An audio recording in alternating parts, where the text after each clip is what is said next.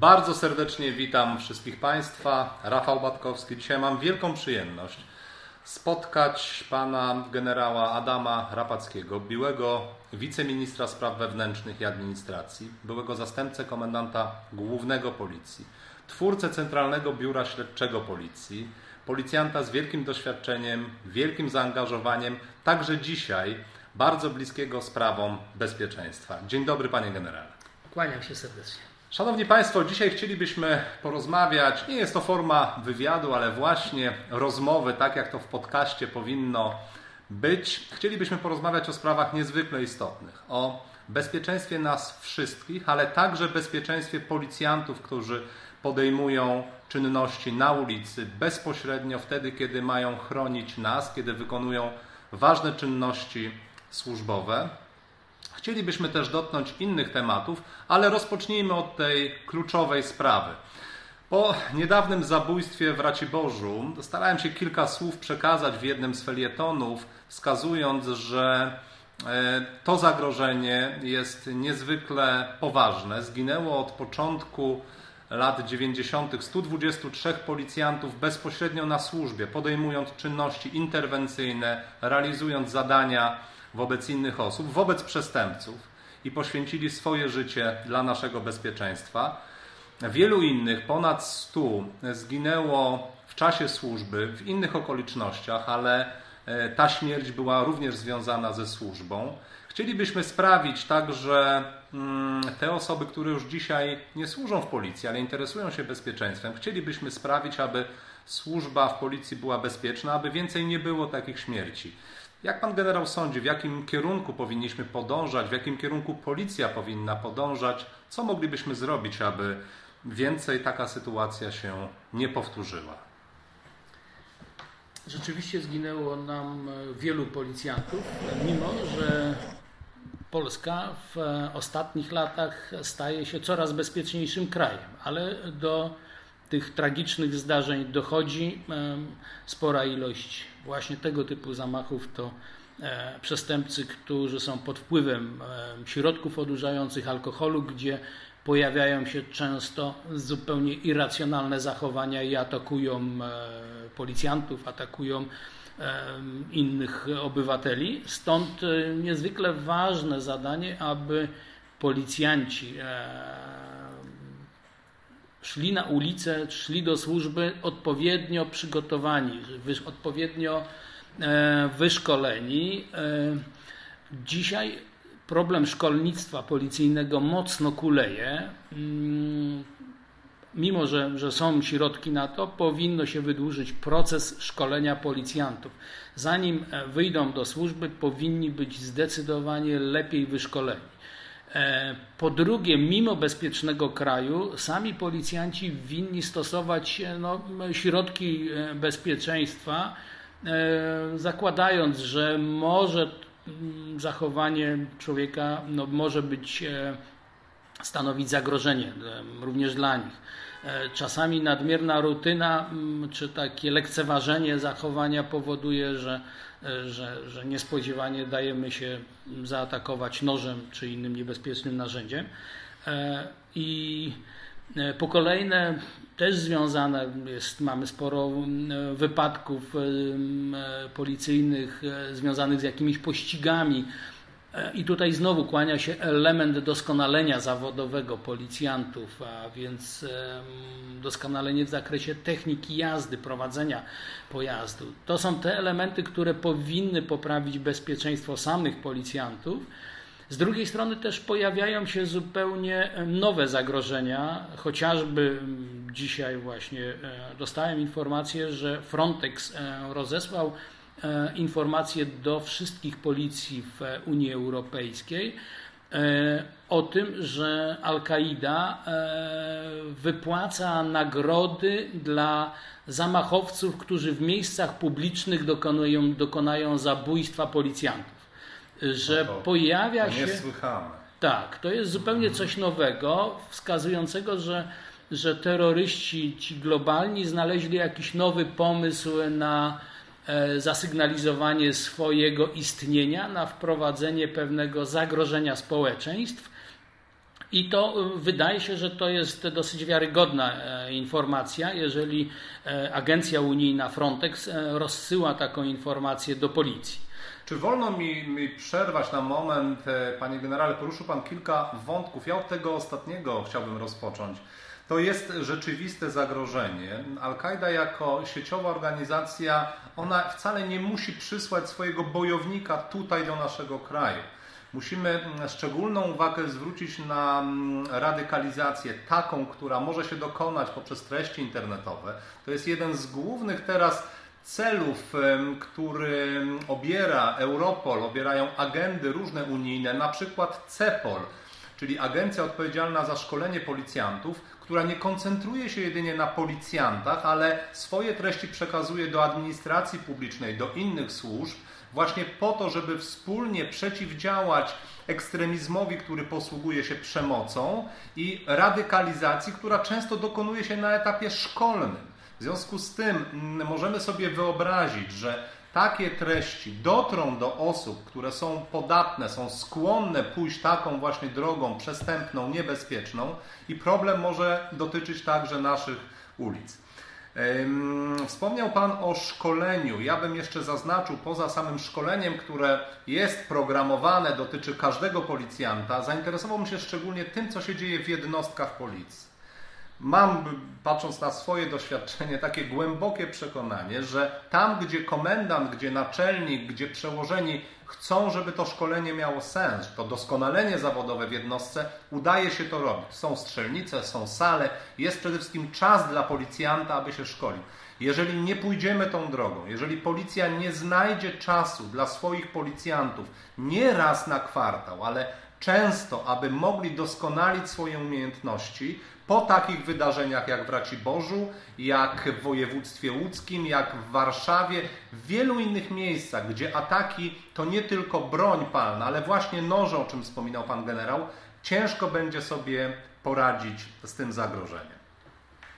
Mm, absolutnie podzielam ten pogląd. To doskonalenie zawodowe policjantów powinno być takim procesem permanentnym, gdzie co chwila pojawiają się nowe mechanizmy działalności przestępczej, czy nawet doskonalenie technik interwencji, umiejętności podejmowania dialogu z e, obywatelem, w stosunku do którego się podejmuje interwencję.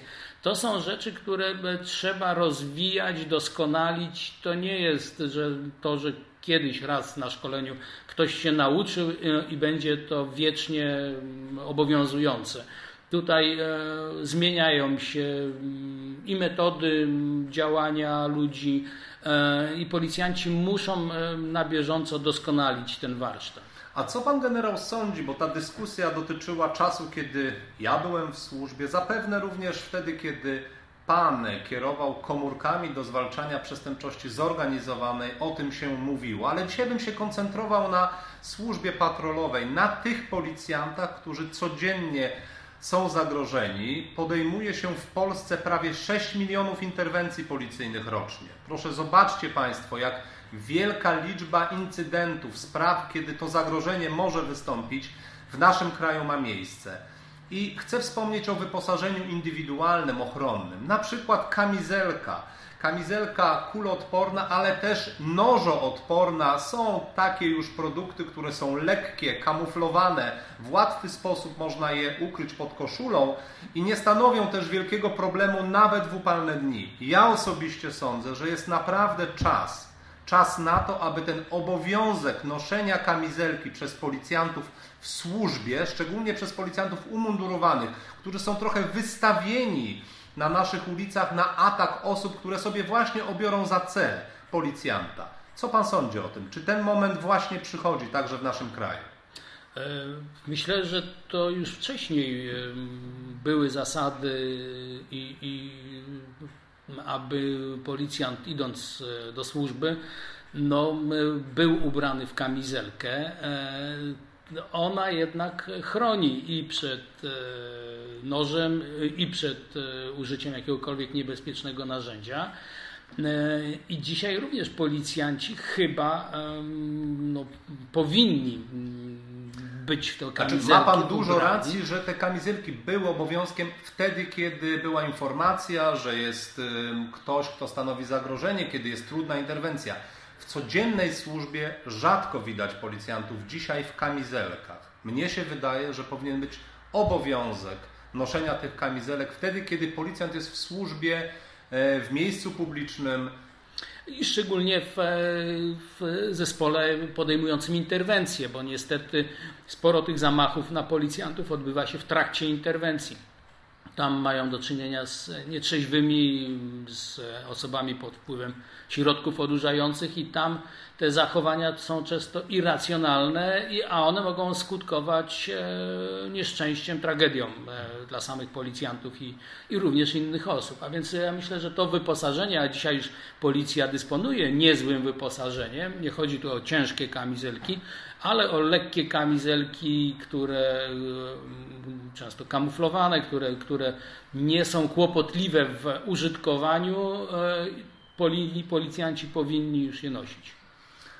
Bardzo dziękuję za ten wątek. Chciałbym przejść do kolejnego niezwykle ważnego tematu, ale podsumowując ten element, e, pojawiają się tutaj konkretne postulaty, jak Państwo słyszycie.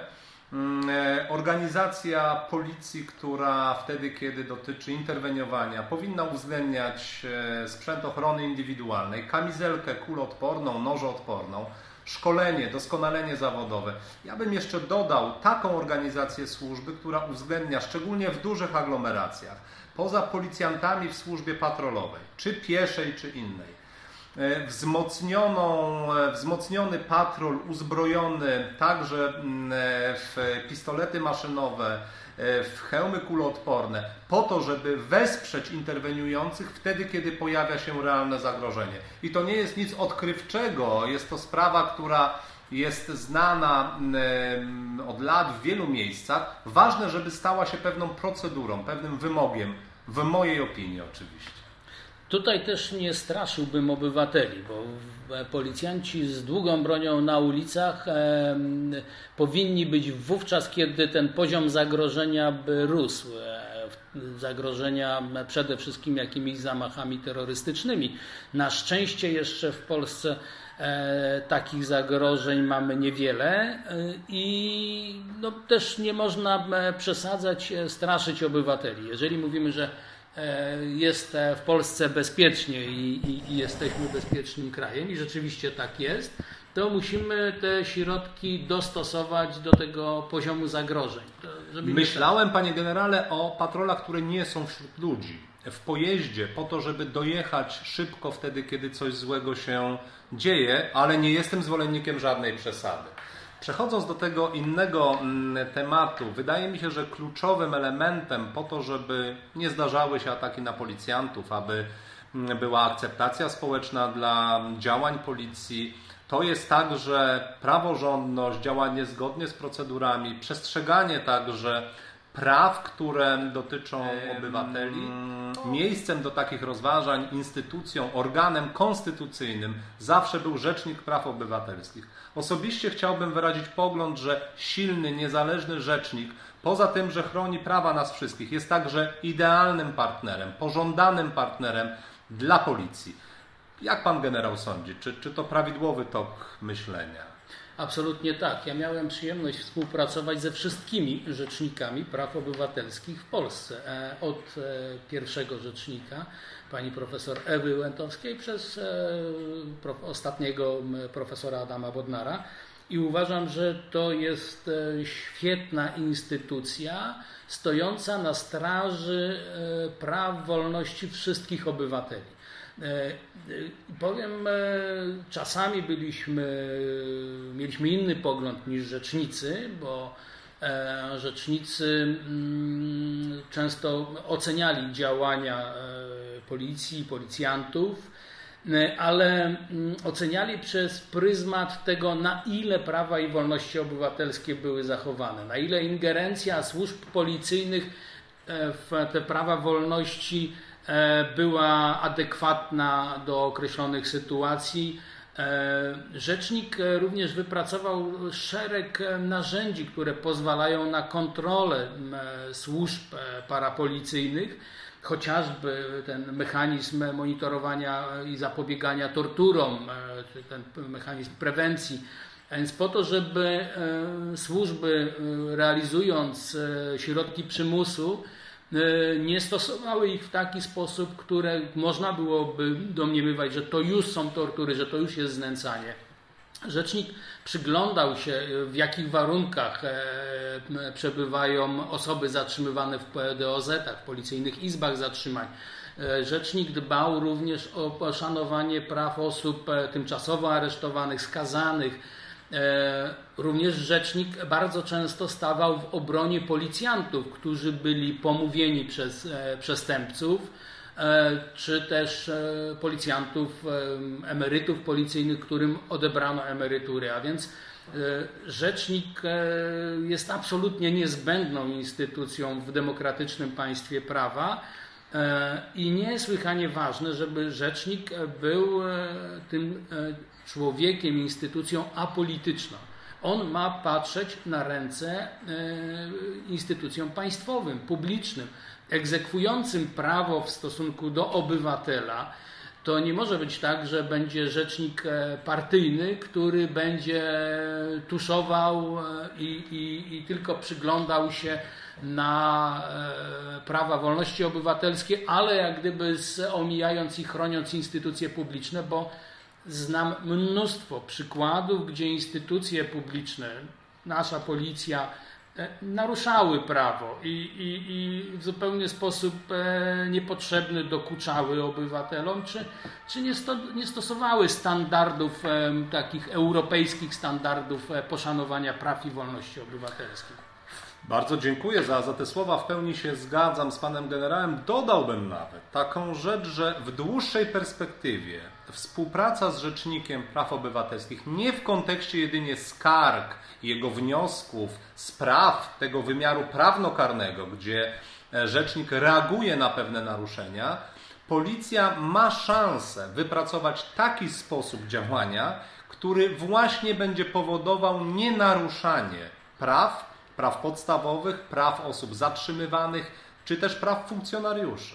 Wydaje mi się to szczególnie cenne, że E, poprzez kontakt, poprzez wzajemny no, szacunek oczywiście, ale i współpracę, zrozumienie tego, jakie są cele postawione przed tymi instytucjami, możemy osiągnąć e, oczywiście nie idealny, ale model, który pozwala na to, że funkcjonujemy naprawdę w granicach prawa. Sam pamiętam, będąc kierując policją na Mazowszu, zapraszałem przedstawiciela rzecznika na spotkanie z komendantami, naczelnikami, właśnie po to, żeby zrozumieć, jakiego charakteru e, treści skargi trafiają do rzecznika, czym się kieruje w rozpatrywaniu tych skarg, jak formułuje potem swoje uwagi do sądu, do prokuratury, czy też do organów nadzorczych, takich jak minister spraw wewnętrznych. Zrozumienie tego mechanizmu, właśnie nawiązanie kontaktu, współpraca pozwala na to, że naruszenia się nie pojawiają albo są ograniczane. I nie chodzi jedynie o to, aby one się po prostu nie pojawiały.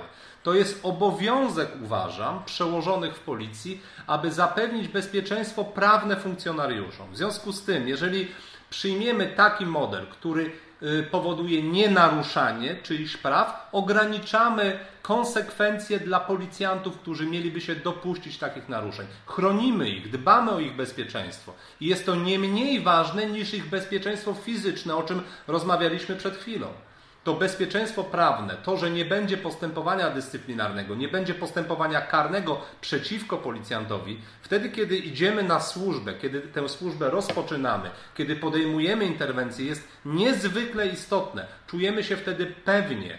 E, społeczeństwo też, obywatele wiedzą, do jakiego stopnia policjant może się posunąć, jakie czynności może wdrożyć wtedy, kiedy interweniuje. Taki model wydaje mi się naprawdę kluczowy także w naszym państwie. Szanowni Państwo, bardzo dziękuję. Wierzę, że to mm, spotkanie dzisiejsze było dla Państwa interesujące. Szczególnie dziękuję Panu generałowi za szansę na tę rozmowę. Będziemy podczas tych podcastów mówić o bezpieczeństwie. Liczę, że mm, te treści będą także słyszane przez tych, którzy mają wpływ na bezpieczeństwo w naszym państwie, w miastach, w innych regionach, które wiążą się z każdą społecznością lokalną. Dziękuję Państwu, wszystkiego dobrego. Dziękuję.